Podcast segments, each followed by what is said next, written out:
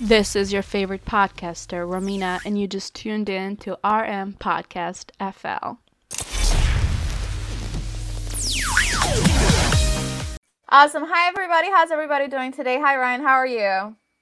Hey, I'm doing great. How are you, Romina? I'm happy to be here. I'm good. Happy Friday. Today today's Friday, right? I feel like I lost It sense of days.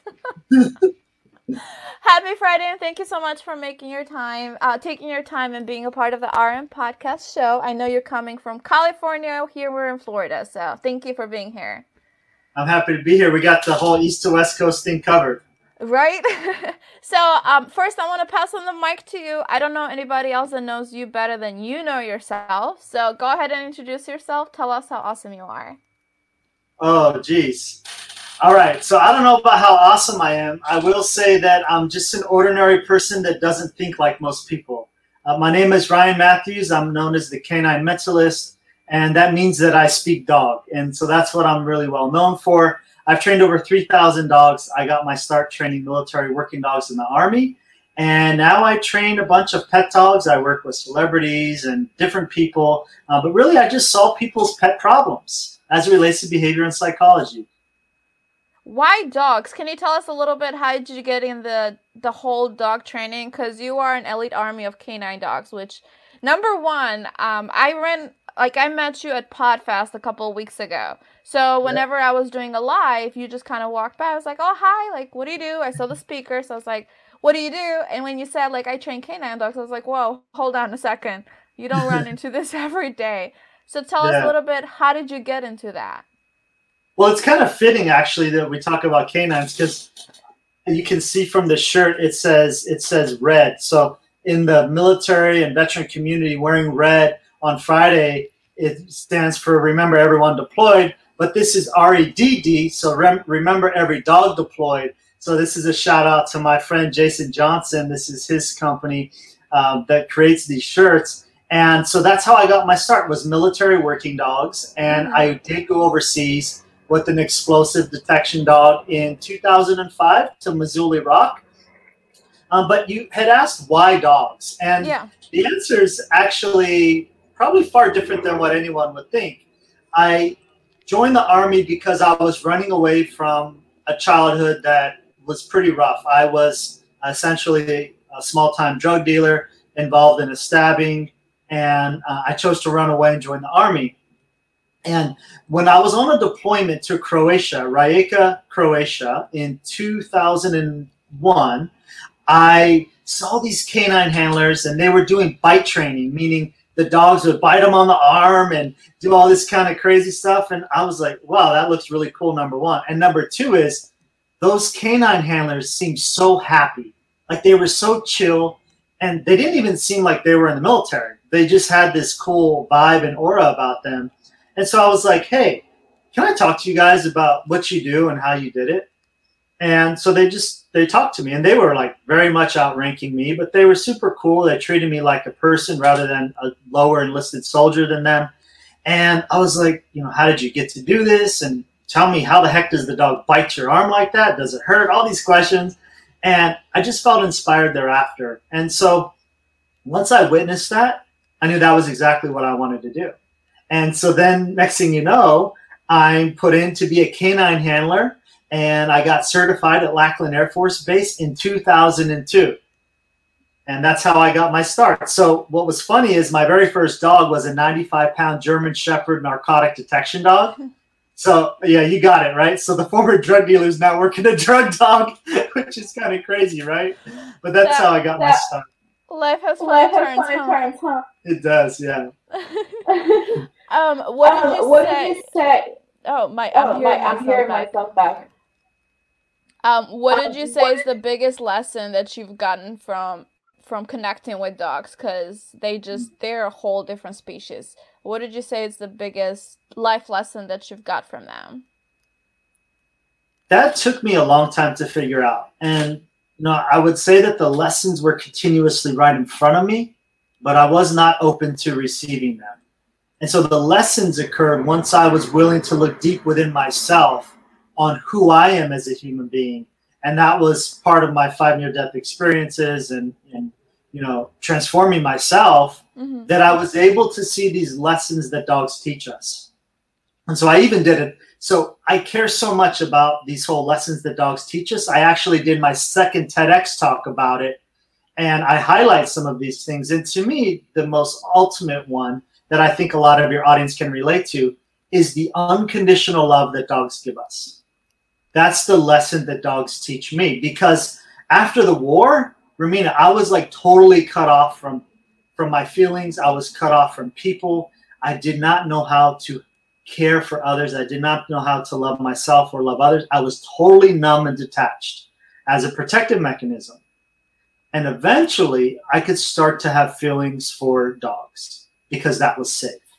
And next thing you know, I was I could have love for dogs, and they started to open my heart up. And so the biggest lesson for me is the unconditional love because dogs taught me to not just love them, not just love myself, but to love other people. Why like how can we learn from dogs in a perspective? Because they give you unconditional love they'll just come and cuddle with you. As soon as they'll look at you they'll just jump up and down. And i don't know any other humans that would jump up and down to see you instead only if it's like a baby. Um That's- what can we learn from the dogs to give unconditional love? Like how can we there's a- do that? Yeah, I think there's a few lessons. And so in the TEDx talk titled Let's Treat Each Other More Like Dogs, you, you guys can look at it, you'll see what I'm talking about. I illustrate and go really deep into it. But the second one, you kind of alluded to it, is to be enthusiastic, right? Dogs are so enthusiastic. And like, why does that matter so much? If we really break that the psychology behind that down, we feel important. We feel like we matter, right? And so I think that that is a huge lesson that we could apply to how our dogs are with us, how we are with our dogs, and then how we could apply that to the work environment, our significant others, our family members. If we were to be as enthusiastic with our uh, loved ones as we are with our dogs, imagine what those relationships would be like. Right? But also, they have this unconditional loving, but we as humans are complicated, unfortunately, and really weird wired emotionally.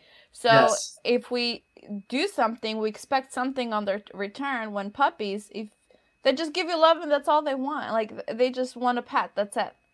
Like Yes, that's true. That's very true. And there are times where our pets are manipulating us. And that's where I bring in 18 years of dog training experience, in that sometimes they're doing things because they want us to do what they want, meaning give me a treat, give me a pat, something like that.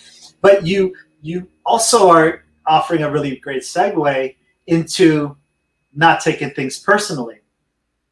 You see, dogs don't take things personally yet we as humans often do right and Yeah. so again with all the training that i've done i've witnessed where dogs will fight and like it's nasty a nasty fight and the next thing you know like literally a couple minutes later they are over it as if nothing had happened right which is crazy like can you imagine us like in, in our lives with humans getting into an argument and then we get over it very quickly like you may not talk to no, someone like a for a week yeah, door's gonna get slammed. Somebody's gonna walk away. You know, Yeah. phone calls are not gonna like yelling. No, there's no way you can just chill like nothing happened five minutes later.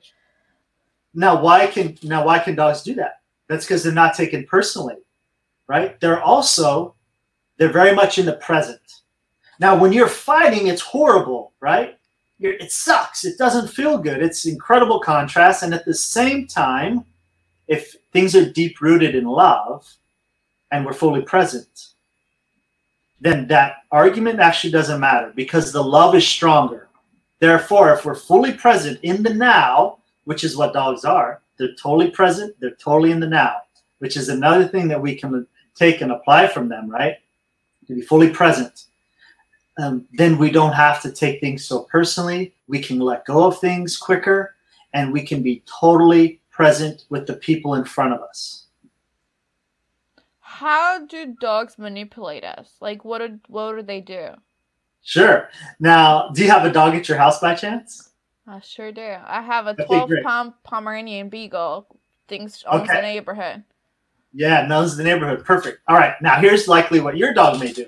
You are working at your desk, and I, you know, given our conversation from before, I think you're very uh, highly driven and high um, uh, performer type of person. And guess what? Your dog wants your attention. So your Pomeranian may come to you, go to your your office while you're at your computer, and scratch at your chair or your foot or give you a little bark, right? your dog is manipulating you to do what? To interact with it. And then from the interaction, what does it want? Maybe a pat, maybe to say how beautiful it is, maybe to take it for a walk, maybe to take it outside, or maybe it wants a treat.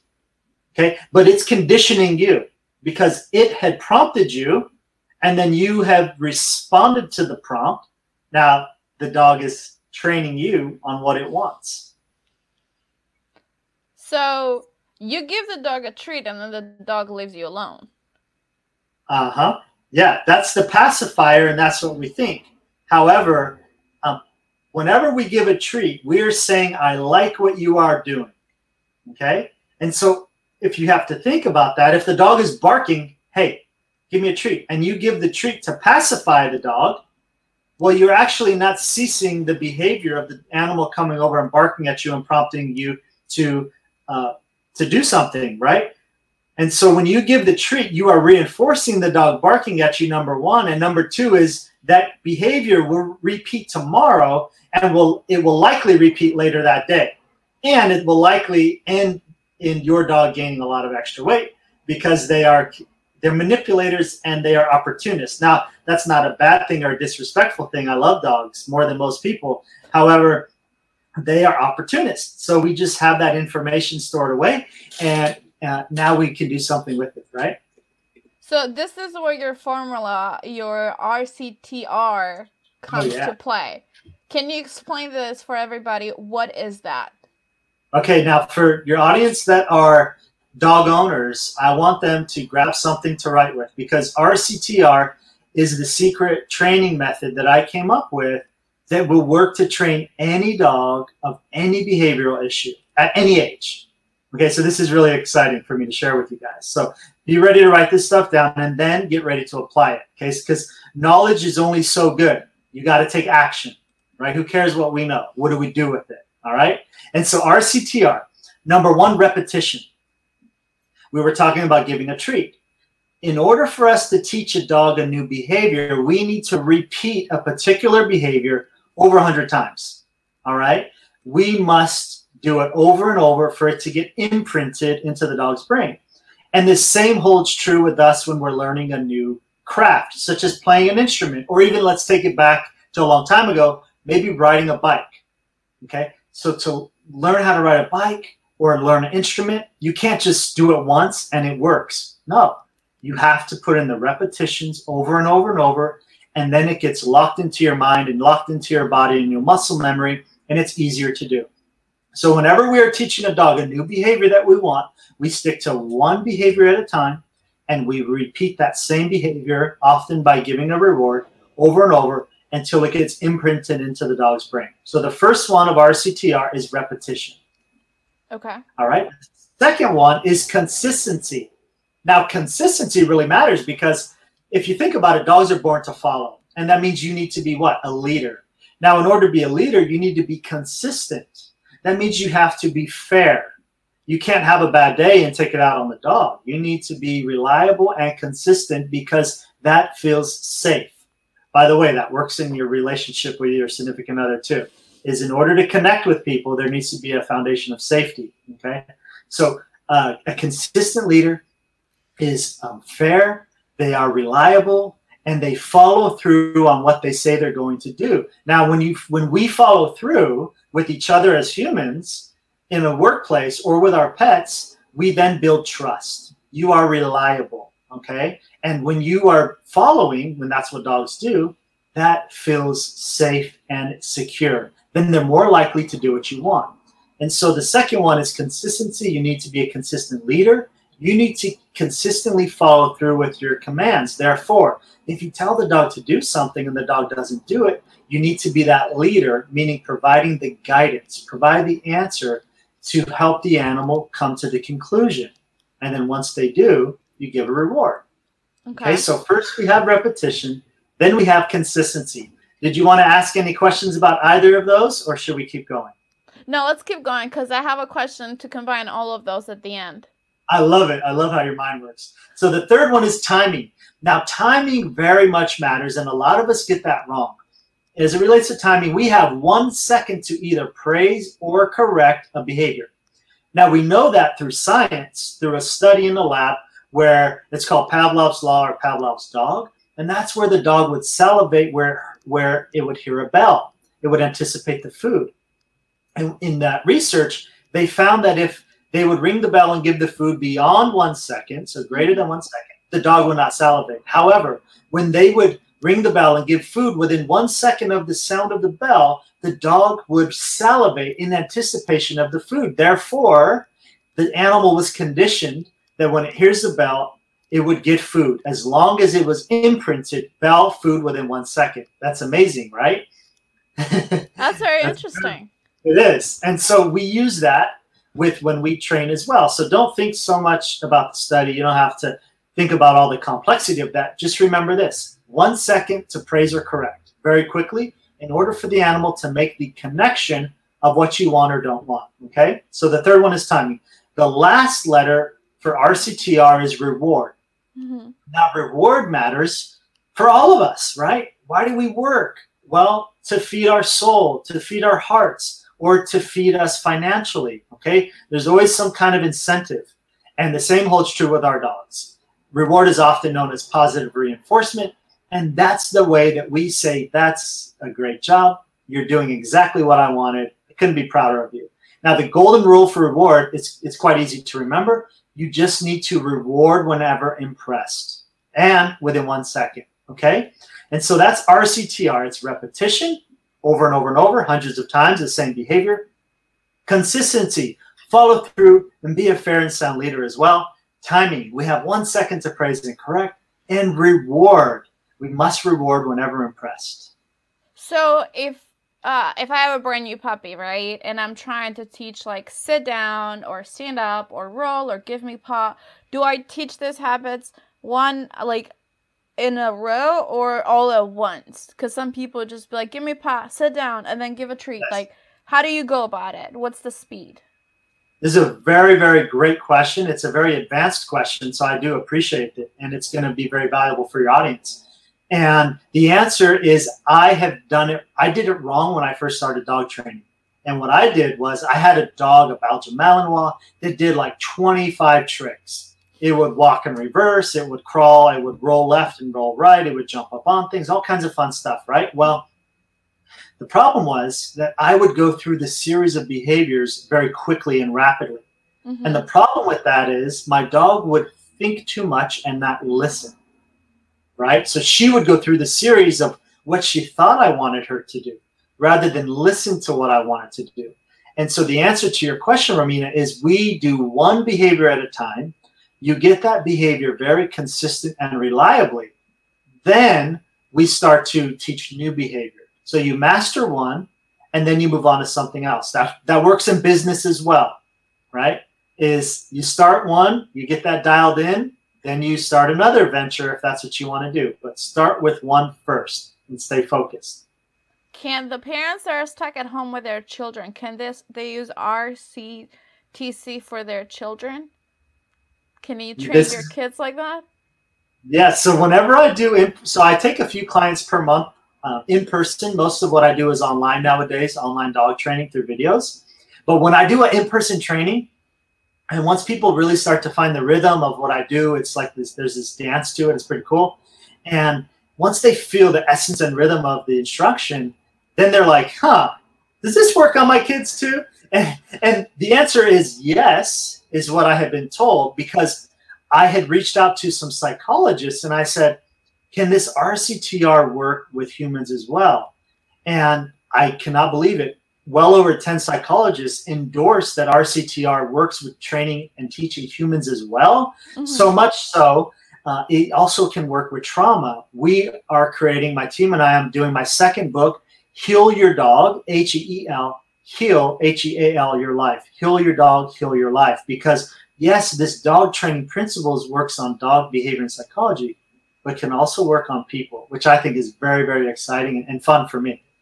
So I know on one of your TEDx talks, you actually shared how RCTC actually helped you kind of um, mm-hmm. cure with uh, PTSD that you had um, that you were suffering from. Can you share us a little bit of what was like what happened and what was the push, like the moment that you decided to just take action and actually apply this to your life? It was a. I've been a slow learner. Is my truth. I really have not, you know, paid attention to the hints that God or universe or whatever you want to call it has been giving me uh, that's why I've had multiple near death experiences, I think. And so it, it took a second heart attack for me to really wake up and choose to want to become a professional speaker and then start to use my voice because I essentially went in hiding for five years where I was suicidal like every day. And uh, I had a lot of shame and guilt for the things that I had done in the past. And so once I had decided I wanted to become a professional speaker, I wanted to share um, my gifts with other people. And um, that's how I also then started to look at bridging RCTR into how it relates to people. And so, as it relates to my own growth, when we talk about repetition, I talk about repetitiously uh, having a daily ritual. You see, like when I was suicidal, I had no purpose and I didn't know what I was going to do each day, and uh, I had no mission in life. And so the first one is to repetitiously use a daily ritual, whatever that looks like meditation, prayer, uh, working out, and sometimes you're combining multiple things. So repetitiously do that. And as it relates to consistency, in the, the first TEDx talk, it's how overcoming PTSD using dog training techniques. Um, it, it is the second one is consistency, and I talk about consistently being an authentic person which Romina, I have not been most of my entire life. I really haven't. I've been fake. I was I've had a mask and I was trying to be the person that I thought I needed to be for some really tough people in my life. You know, I was I wasn't really tapping into the essence of who I and what I really am. And once I was able to be authentic and real with who I really am, it was very freeing. And so to be authentic consistently, uh, to consistently um, do the right thing, and that means sometimes when you're at the grocery store, we have a choice. We can just leave our cart in between two cars, or we can we can go and take the grocery cart and put it with the other ones. We can pick up that random piece of trash, right? We can consistently leave things better than when we found them, right? Yeah. And so if we can consistently show up in that way, it creates some confidence. And I know that I had needed that especially with no purpose, with hiding out for many years, I started to feel good about myself because I was putting good out there. And then I started to get good back. Just like me meeting you and Ray at Podfest. That interaction felt so great. It just flowed. And that's because we're we're putting good out there consistently. Yeah. Right? And that was like one of the most random meetups too. We're right outside, but it was just such a good energy and such good vibe that I was like, "You're pretty cool." I was like, no. Ray, we just met Uncle Ray. We just met a new friend. I call him Uncle Ray. But no, that oh. is very that is very true though.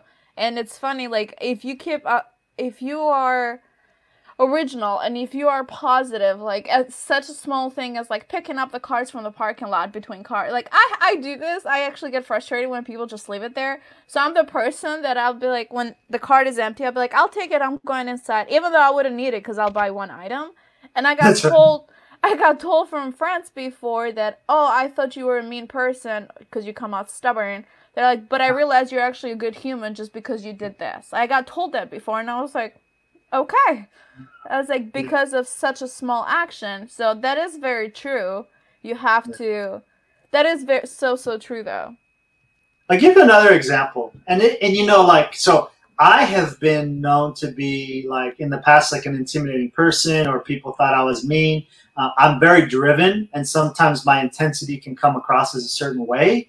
I can and, see that, yeah. Yeah, and, and, so, but at the core, like I'm super soft. Like I cry every week. Uh, I'm not always vulnerable, but I really try to be.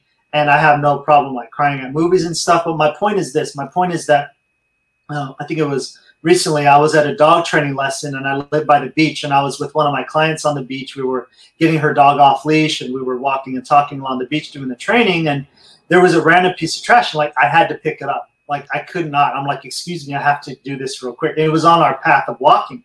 And so see, it's not about doing things for people to see it though. Yeah. It's what I needed to do to feel good. Uh, because like I saw a problem with something and I wanted to fix it. I wanted to see something better because I care about the animals in the ocean and the environment. And so, and like with you with the cart, so it's about doing the right thing when you don't care if anyone's watching, whether they're there or not. It doesn't matter because it's just what you are drawn to do. And so that's really important. The timing part of RCTR as it relates to my own personal growth and development and overcoming PTSD is literally taking the time for myself. And that's part of self care. But for me, the time is meditation.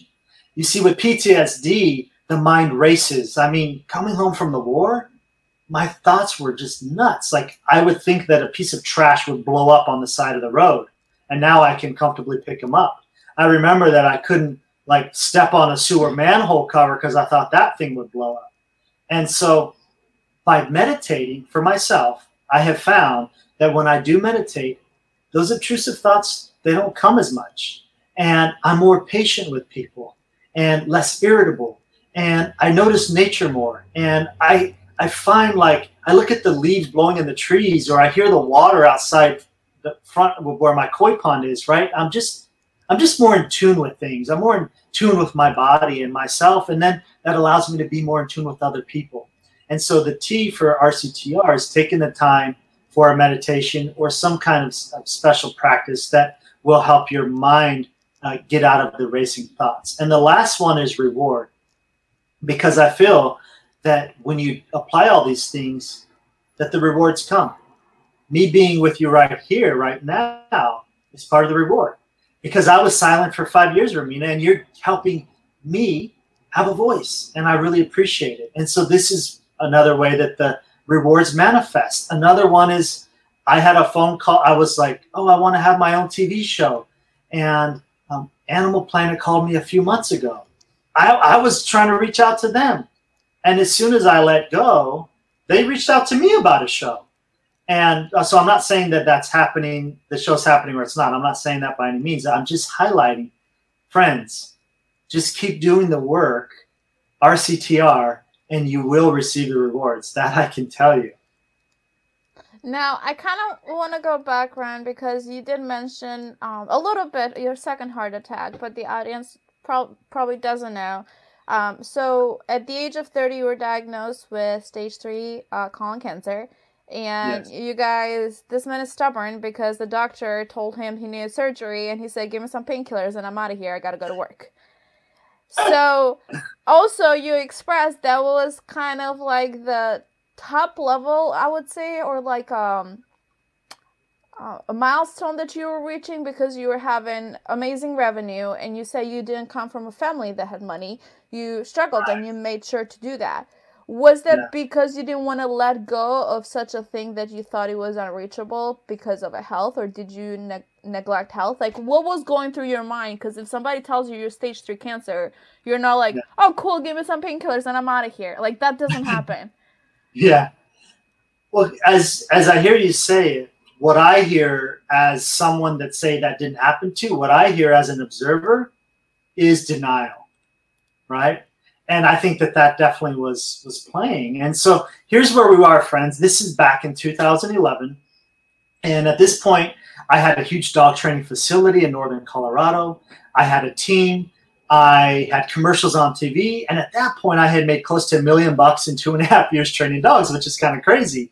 And so I share that uh, not to impress you, but to impress upon you all that if I can make that kind of money training dogs, you all can make money doing just about anything you're doing. Training so, people. there you go. So I just want to encourage you to, to, to do that. And so, you know, I was doing pretty well.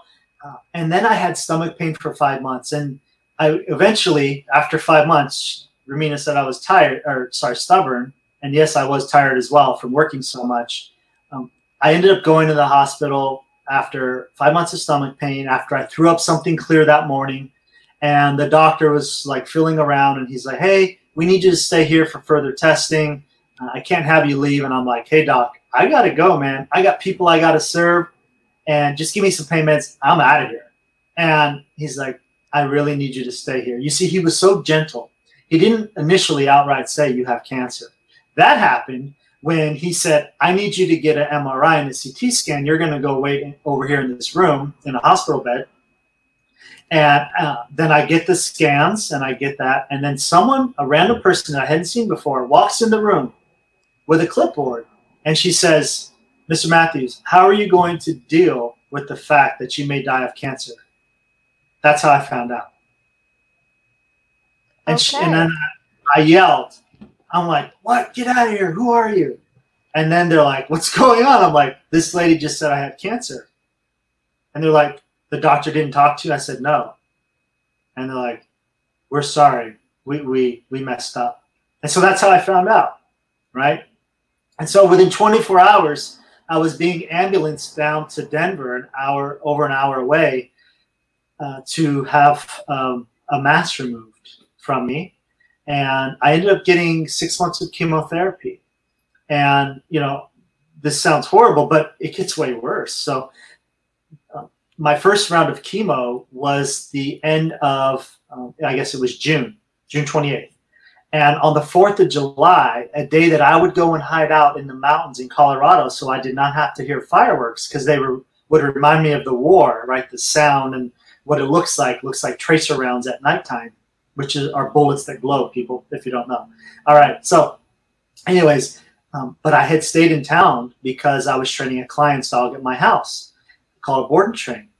Well, at 1.30 a.m. or so, I start feeling really weak. I start sweating profusely. And I'm like, I told my ex-girlfriend, she was, um, we, I think, yeah, I think we were dating. Eventually we got married.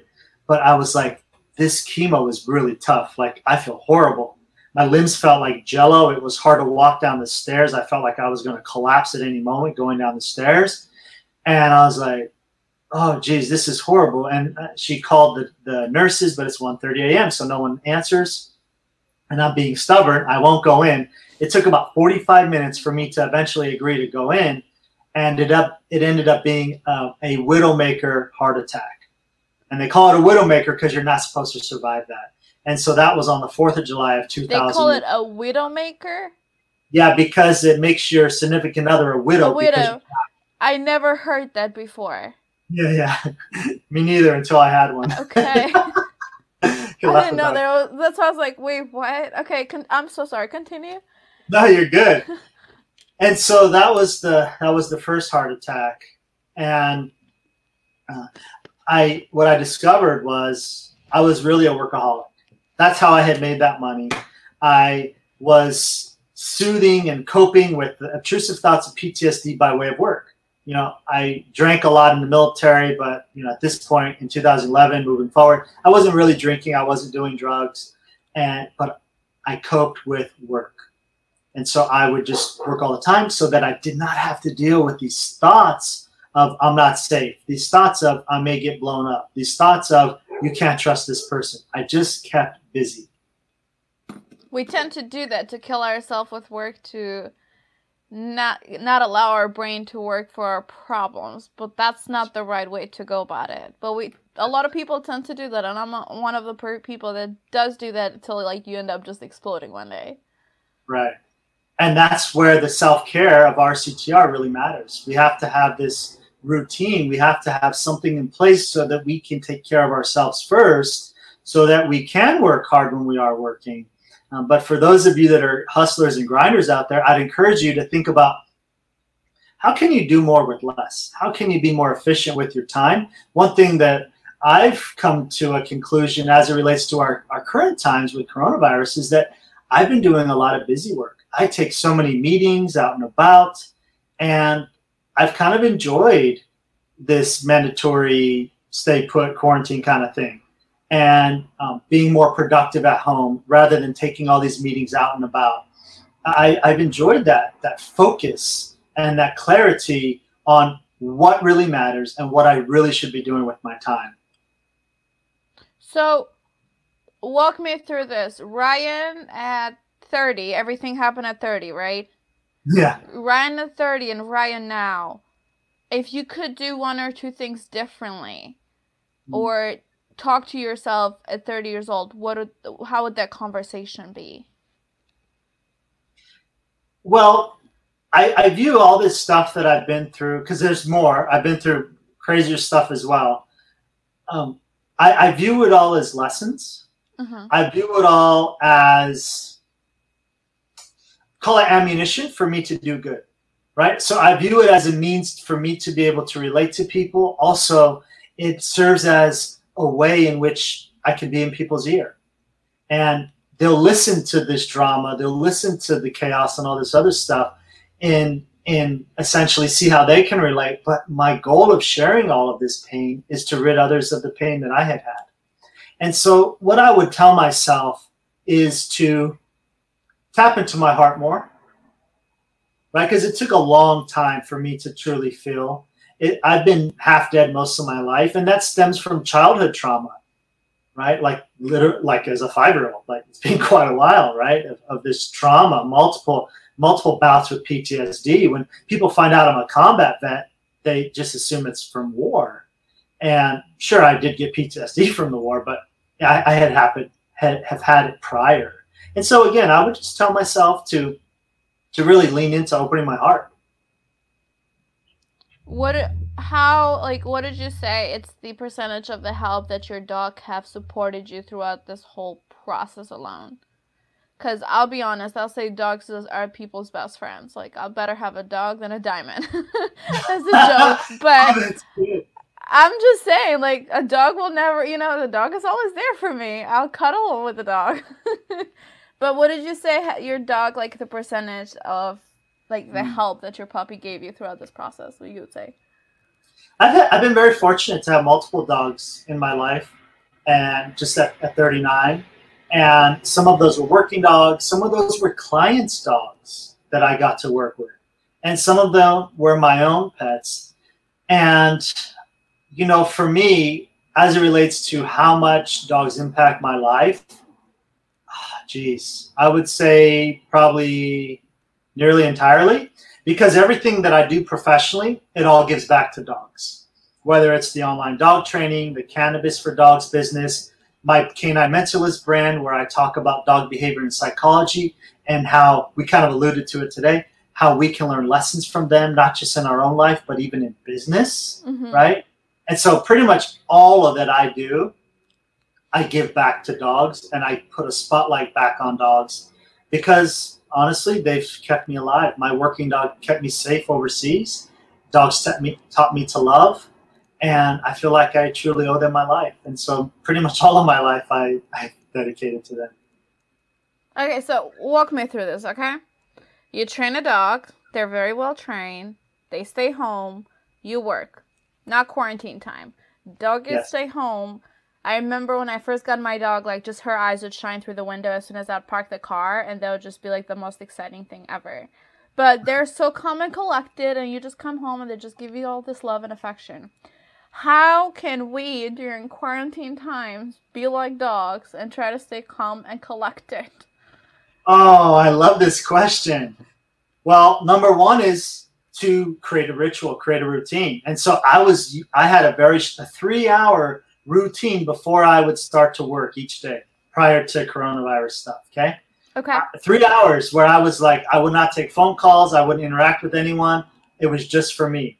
And so what I've done is I've had to pivot and shift how I how I can um, do that now. So I work out in my backyard. So I encourage people to be creative. But as it relates to their pets, what we can start to do is rather than feed your dog, say, in just their bowl, take the kibble and put it around different places in the house. Okay. Now, when you train a dog, whenever you teach something new, you do this in a simple to complex approach. So, therefore, we essentially are going to teach our dogs to search. Okay. And this will give them some mental stimulation because mm-hmm. dogs are born blind. So, the very first sense that they use is their nose.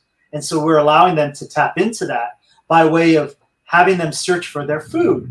But again, back to simple to complex. I don't just hide it under the couch or whatever else because some of them may scratch. Okay. But I put it out there in plain sight, but I scatter the kibble around. You could also scatter it in the grass in the backyard, okay, Okay. depending on where you live. But this is a great way to give your dog some mental stimulation. And by the way, coronavirus or, or quarantine or not, that's a great way to feed your dog because it gives them some mental stimulation. That's one. Another thing to do is think about some new things that you can teach your dog because number one, it's fun for you and it's also fun for the dog and it's mental stimulating for both of you to problem solve and um, do something together the type of bonding that happen, happens through training and this flow or this dance it's really incredible and i think there's like there's really nothing like it so consider um, training your dog some and we'll give a free gift to your audience actually so they can get a free week of online dog training to, to support them in that and um, So the other for thing the audience, for the audience, you guys, this is on live stream right now, but this will go on MP3 on podcasting platforms. So if you want to go ahead and see if you're the lucky winner, definitely look in the details. I'll attach all the information there. So make sure to look in the details for that, you guys. Absolutely. Now, another one is for some of us, we take our dog to the groomers. Mhm. Well, now's an opportunity to groom your dog yourself, to bathe your dog yourself. And by the way, I'll give a quick little hint about that. If you bathe your dog in the bathtub, what I want you to consider doing is putting some peanut butter on the bathtub. Allow your dog to be distracted by the peanut butter on the bathtub, licking that off uh, while you are bathing them. All right. That's a nice little fun hack that you guys can do. So rather than view it as, you know, a pain in the butt to have to do, view it as an opportunity to further bond with your pet. Okay, so groom your pet on your on your own. Again, you can feed them with the kibble, scattering the kibble. Consider doing some training. And I know this one last one is out there, but you can even teach your dog to run on the treadmill. Okay, so my dog runs the treadmill. I know it's crazy, right? My dog runs the treadmill. Mine hates it. Mine will see my treadmill because I have one in the garage and she will hear it and she'll bark at it. Oh, right. You know what? That's because it's, it- it's foreign and it's kind of scary to the dog. I'll tell you what, R- Romina, I'm going to gift you something. I'm going to gift you a free virtual one on one dog training session mm-hmm. where we're going to use video and your dog, yourself, and the treadmill. And I will talk you through it um, by way of video live. Um, what you need to do. And by the end of it, if you want your dog to actually run the treadmill, your dog will do it. It's going to Oh, take I would 30 love minutes. that. love that. Okay, we're going to do it, and maybe we can share with your audience uh, some of the the sound bites and how it went. Um, so I'm telling you guys right now that we can get Romina's dog and your dog as well to run a treadmill, often in 30 minutes or less, given RCTR and um, some other further coaching. And if your puppy needs to lose some weight, especially now that we're all home, you guys, this is very much necessary. Mine is just a spoiled dog that eats a lot of treats. So, yeah, she needs to lose some weight too. Hence the treadmill, right? yeah, she barks at it. And my friend's dog, she was over one time and I was using the treadmill. She, it's a small puppy. She just jumped on it. She jumped and she just started walking compared to my dog that is just barking at it, thinking it's gonna explode one day or something. I don't know. Like like Ray said, Luna is hates everybody and hates Ray. like she, yeah, yeah, yeah. I was gonna say, yeah, your dog is shy, right? she's a, yeah. hmm So what we do is we tend to give a band-aid to a shy dog, right? We're like, oh, well, they don't like it, so let me not expose it. However, as relates to my own transformation, and this works with dogs too, the only way through it is through it. Remember that. The only way through it is through it. Meaning, when we're afraid of something, like me, not wanting to step on that sewer manhole cover on the street because I thought it would blow up, whatever was underneath it. I gradually force myself to step on it incrementally in a simple to complex approach, just like we train dogs, right? So remember, the only way through it is through it. And so when your dog is afraid of something, Romina, or you listening, we still expose them to it, but incrementally, simple to complex. And guess what happens? That fearful dog, it becomes more confident. Just like I did with being afraid of that sewer manhole cover that I used to walk around to being able to jump up and down on it and yelling my mantra I am happy, I am healthy, I am humble. And I have also another question because yes, do- doggos live like give unconditional love. They're just adorable. That like I as soon as I see a puppy, I'll just run to you because I see a puppy. But what makes puppies sometimes sense not the nicest people? Because we always say pe- mm. like the puppies can sense it. Is there like a chemical up in the air we don't know about? Like what what like how does that happen? It's a really great question. And out of the thousands of people I've worked with, you're probably the second or third to ask me that. So I love your questions. Really great. Now, this isn't a typical question I get. So for me, this is fun to hear something fairly new. Now, the answer to that is there's a few things going on. Number one, remember that dogs are born blind, and therefore they often do rely on the sense of their smell. Okay. Now, this is kind of fun to know as it relates to what I learned from training military working dogs that when dogs sniff something, I want us all to now picture, say, a pizza, okay? Picture a pizza and what it smells like when you walk into uh, the, the pizza shop, okay? What does it smell like, all right? And I would imagine it's fair for us all to agree that that smell has one smell, okay, of that pizza. Now, when the dog walks into the pizza shop, the dog smells every single ingredient on the pizza. They can differentiate the different scents, which is crazy, right?